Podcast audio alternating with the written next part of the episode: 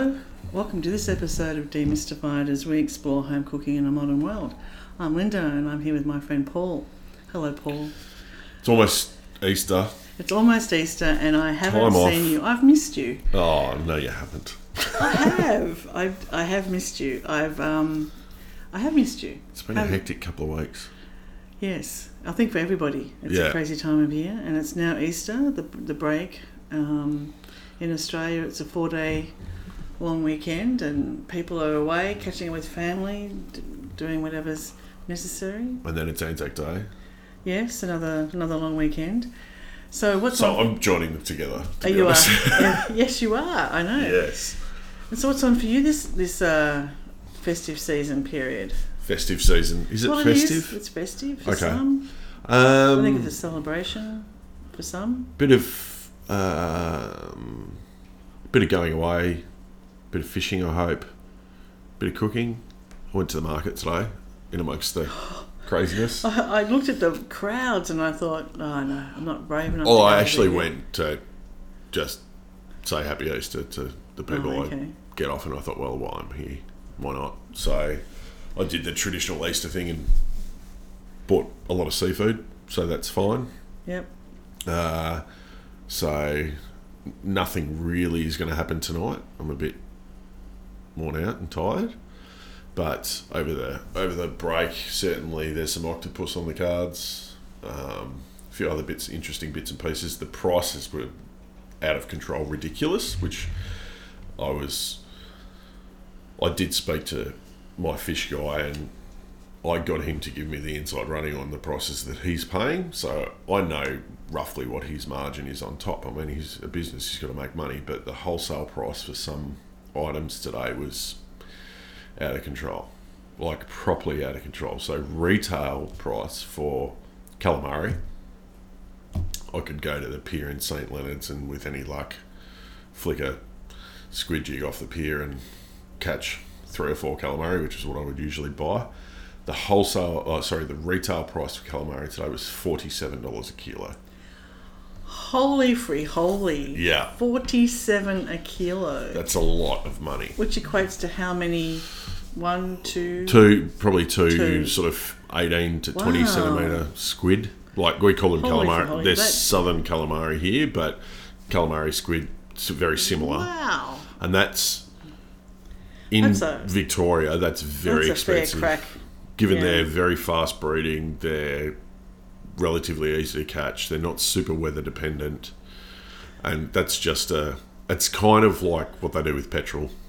You know, Oh, yeah, I know. Yeah. it's like Yeah. yeah. So um, I didn't buy any calamari. Funnily enough, Oh. So 'Cause your little that- fella's going to miss out. yeah. He but he does like the octopus. So, and when octopus is cheaper than calamari, there's something wrong with the world, right? Because octopus is generally Yeah. A little bit more expensive. So everything, the price of everything was up. Um, but then again, my fish, I buy whole fish, so Yeah, so you buy it a lot cheaper than what Yeah. I would buy it. portion it out, Portion of that, yeah. do all that sort of stuff. So while it may well seem like a bigger expense up front, It's it not. really no, isn't. Not with the way you manage to slice it and dice it and Yeah, so I mean, I. I bought a small kingfish, which is a you know, it's a nice table fish. It's not spectacular, but it's a nice table fish. Um, and you know, it was probably about forty bucks for the fish, which up front is a lot, but that's four meals for the three of us at home. yeah, that's not that's not That's too bad. nothing. Yeah, nothing. So yeah, So seafood and uh, well, I've got I've, I'm making uh, a bit of a bender on soups at the moment. why not? So I've got a weekend of soup, and I want to make a um, vegetarian frittata. Oh, it's very old school, but It is nice. very old school, but it's one of those things which is because it's, it's the weather here is going from sort of maybe um, autumnal to you know a little bit warmer, and so it's hard to sort of get into the comfort foods, but it's still quite warm. And um, so I thought a lovely big healthy frittata with lots of veggies and Nice. things in. So that's on the cards, and I think I made the made the uh, cottage pie a little while ago when the the Oh, yeah, were coming over, Yeah. and Doug is still sort of, can we make another one just and just for us this time? So he wants me to make a cottage pie so that we can uh, have the enjoy the leftovers. He's food selfish, Doug. And I was my, uh, you know how I have my food crush on Adam Liaw, and um, he was doing a show the other night on quick meals, which I thought was interesting because his quick meal looked pretty quick until he pulled out that he had to serve it with rice, and I thought, well, that's not really a ten minute meal because rice takes longer. But and not everyone. I would I would wrap Rice it takes up. 11 minutes. 11 in the absorption method 22 21 and a half thank you Wow. Really? yes Since when? since well since, Since we Brit- just have a stove top Bring it to the boil, which takes rice for you and Doug. Bring it to the boil. You may be looking at four minutes. no the whole thing 21 and a half it's down No. pat fluffy white absorption method Absorption method you have to bring to the boil for Yeah. it to work effectively. yes and then you put the rice in oh mm. my god no, no. You put rice and water in the pot. oh You bring it to the boil. You stir it once. You turn it down to its lowest setting. You put a very tight fitting lid on top. yeah Lowest setting, exactly 11 minutes. Done. what what And I never measure the 11 water. minutes. So the the water to rice ratio, and I wash the rice very well, but if the rice is touching the end of my thumb, the water comes up to my first knuckle. So it doesn't matter how much rice, that's exactly the measurement, and it's perfect every time. But bring it to the boil, stir it once, like so you give the bottom a scrape so it doesn't catch the smallest burner on its lowest setting, like the lowest setting possible. And generally, I will put foil over the pot and then put the lid on so it really seals. I stick my phone timer on 11 minutes. Done. Well i'm gonna have to I try don't know that why you're spending No, 22 20, minutes because for the rice. 36 years I lived with Dougie, Dougie's made the rice and it's 21 and a half minutes and he puts the kettle on, boils the water, pours that into the pan that's been on the, like just on the, just turned on. Mm-hmm. And then when it's boiling, he throws in the rice, gives it a quick stir, puts the lid on, and gets a, an old um, something he, his father found years ago. It's on an old tram part, and it's a weight on that uh, lid. 21 and a half minutes, takes the lid off, gives it a stir, serves it. Fluffy, fluffy rice. Okay. Alrighty, and he does measure out one cup of Yeah, rice of to course one and a does. half cups of water. He's a pilot.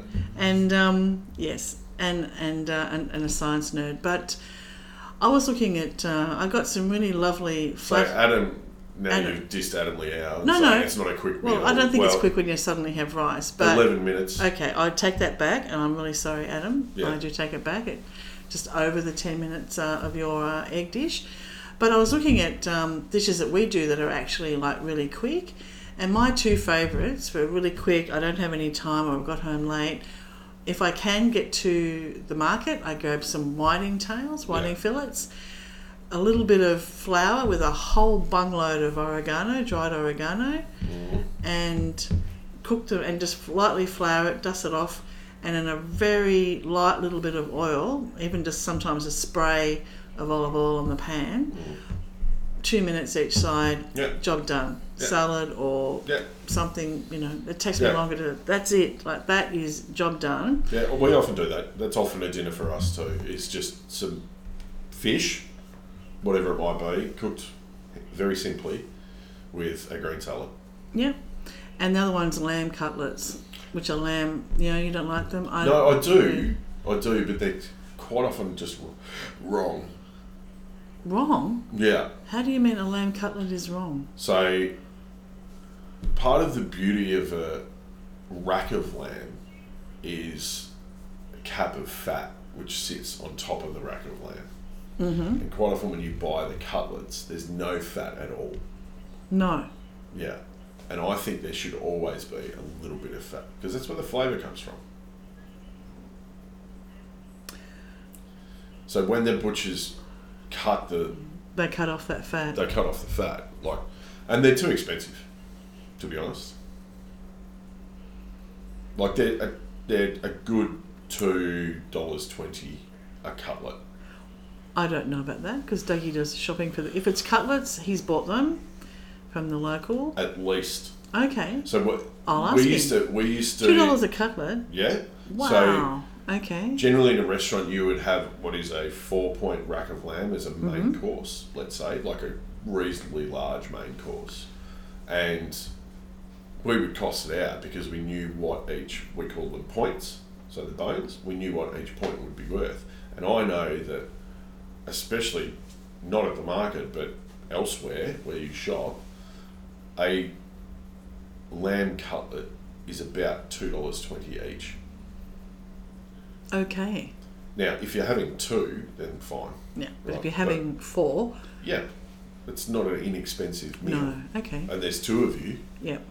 But those, but that yeah, with a little yeah, bit of it's quick. seasoning Yeah, is fantastic. And my last question for you: We went out uh, and had a um, meal in the city the other night. There was a group of us going out to a comedy show, and a few of us had the chicken parma, which is in Australia a chicken schnitzel with a slice of ham, some well, ham's sauce. controversial, but yeah. Go Okay, on. well, Yeah. sometimes sometimes. cheese, Yeah. sauce, a tomato, a tomato-based sauce over Yeah. the top. And when the plate came out, the plate was quite large, but the chicken schnitzel part was so enormous. Yeah, It, it was it's in, like, Massive. massive. yeah, No one could get through it all. yeah. And I thought, why? Why do restaurants sometimes like they were, and they were all the standard size? That chicken breast was thick, it was huge. It took up, you know, Yeah. a half a plate, and the plate was big. Yeah. Why is that? Is that something that's just a, a reaction, or is, is that a deliberate thing to make you feel like you've? I would have paid the same price for less, because it wasn't an it wasn't an expensive meal, Yeah. but it was too much. Like no one could eat theirs. I mean, there's a bit of thing. There's a bit of a thing with, like, parmas in pubs in Australia. Yeah. Pretty much. Like it, it became a thing that you know who's got the biggest parma or who's got the best parma. You know, there's various people that have done And there's Parma nights. Yeah, there's in- Parma in- nights Where they have Hawaiian parmas yeah, and Mexican, Mexican parmas, parmas. and also and- all this sort of stuff. yeah. Um, so I think they developed their own sort of cult following to a degree. Um, but my issue with that isn't so much that they're massive and huge, and that's how that venue particularly chooses to serve them. My issue with that is, is where are you getting these chickens from? Well, we were commenting on that as well because man, Yeah, they are massive. massive. They were They're like borderline turkey. I was going to say they Yeah. are the size of a turkey breast, and that's what that's what Yeah. exactly what we were saying at the table. Like, are these hormonal fed Yeah. chickens? Because do we really you know, like that is so big and they're thick. Yeah, go to Europe. You don't see chickens like that. I don't think anyone sees chickens like that running around. If they did, we'd be terrified. Yeah. We'd be terrified of taking those eggs from those little. No, they'd be just So, yeah, I- us. They'd be don't the know. size of an emu. So no. I don't know why the. I mean, chicken parmas are generally a chicken breast which is cut and butterflied open and then sort of bashed out a bit, so it's becomes larger. But if you look at like a, so I remember in Berlin I went to a very famous schnitzel house, and that's what they do, right? So Yes. you know you the home well The veal schnitzel. Yeah, mm, Proper- schnitzel. Yes. proper schnitzel. But that's thin. They're It's wafer thin. So I don't mind Wafer, having wafer that thin. big if it's wafer Yeah. thin. And the Italians restaurants I've um, been to often do a wafer thin um, veal as well. Yeah. Fantastic. But when it's the size of, you know, Yeah, when it's thick when it's thick and and the size of Yeah. uh, an enormous plate, you think, hmm, yeah, I don't know what that is. I, no. Okay. Yeah, I, I can't help you there. Okay. I have seen them. You know, I mean, I've been out and eaten a parma too, Yeah. but it's just I don't know why they are the way they are. I suppose they're trying to give value, potentially, but there's very like you're not eating a parma for the quality of the dining experience, really. no. No, Yeah. you're not. You're eating a parma to fill your stomach so you can drink more beer. basically. And that might be who they're catering for. Yeah. But a bunch of us, you know, 60 somethings that were going out that night, there was no way we were all going to get through that. Yeah. And it's one of those firm favourites that you're out, you're not sure about the restaurant. It's what Aussies will often go to as their, okay, we'll try that because Yeah. we know it's going to be good. They wouldn't be making it if it wasn't good. And it was good. The Yeah. bit that I ate was fantastic. It was lovely. Yeah. But half of it went back. And I thought, gee, that's sad. That's wastage. It's Well- mon- and as I said, I would have been happy to pay the price for a smaller meal Yeah. and felt like I then had room for something I else. know, but you, that's you. You know, some maybe. people people often don't see, and we've discussed this before, but people don't often see. And I had a similar discussion. I was with a bunch of people last night who, and we were out at a restaurant. People don't understand that the plate of food that they're getting and the price that they're paying is paying for a lot.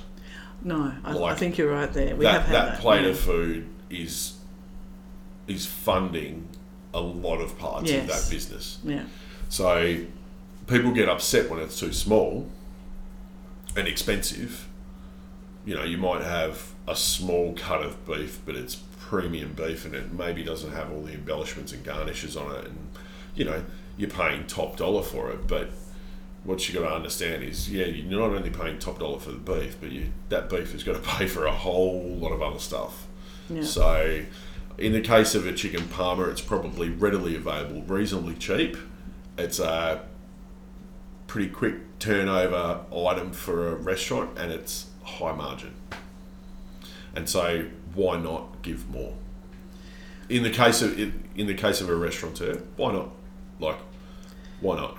I I agree with you. Maybe right? it's because of the way. But I've, I Yeah. just found, and that's just my, as you said, my personal preference. But everyone struggled, yeah, and there were some big eaters there. But anyway, but I just thought it was interesting that uh, restaurants that yeah, the sort of the size of food that uh, oops, the, the size of food plates and how Yeah. things used to be quite small and then they're quite big yeah. and well, then they're sort it depends where you go, but there is yeah. certainly a and movement. the restaurants you're going to there is certainly a movement back towards yeah smaller portions because if you look, it's funny actually. I was again. This is kind of topical because I was talking to my partner about this because we went to a went and stayed in a holiday house like an Airbnb, and all of the crockery in there was you know circa nineteen sixty ish, maybe Oh, okay. seventy ish. But you see the size of the Plates bowls were of plates; they were smaller, smaller. way because the per- yeah. portions were smaller. yeah And no wonder we have a, you know, obesity epi- epidemic globally. Yeah. Well, not globally, but in first world countries.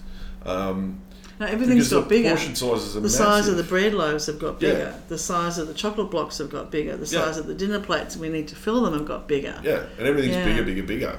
And it's a very, um, and I'm not meaning to upset our American audience, but it's a very American sort of. American food is big. Like, not all of it, right? But generally, it's very big. And there's a lot. And if you're not getting a lot, you're not getting value. You know, that sort of mentality. Where, and it's funny, uh, the older I get, actually, the less I want to eat, but the better quality I want to eat Yeah. you know. So, yeah, it's a funny one. I don't, yeah, I don't know.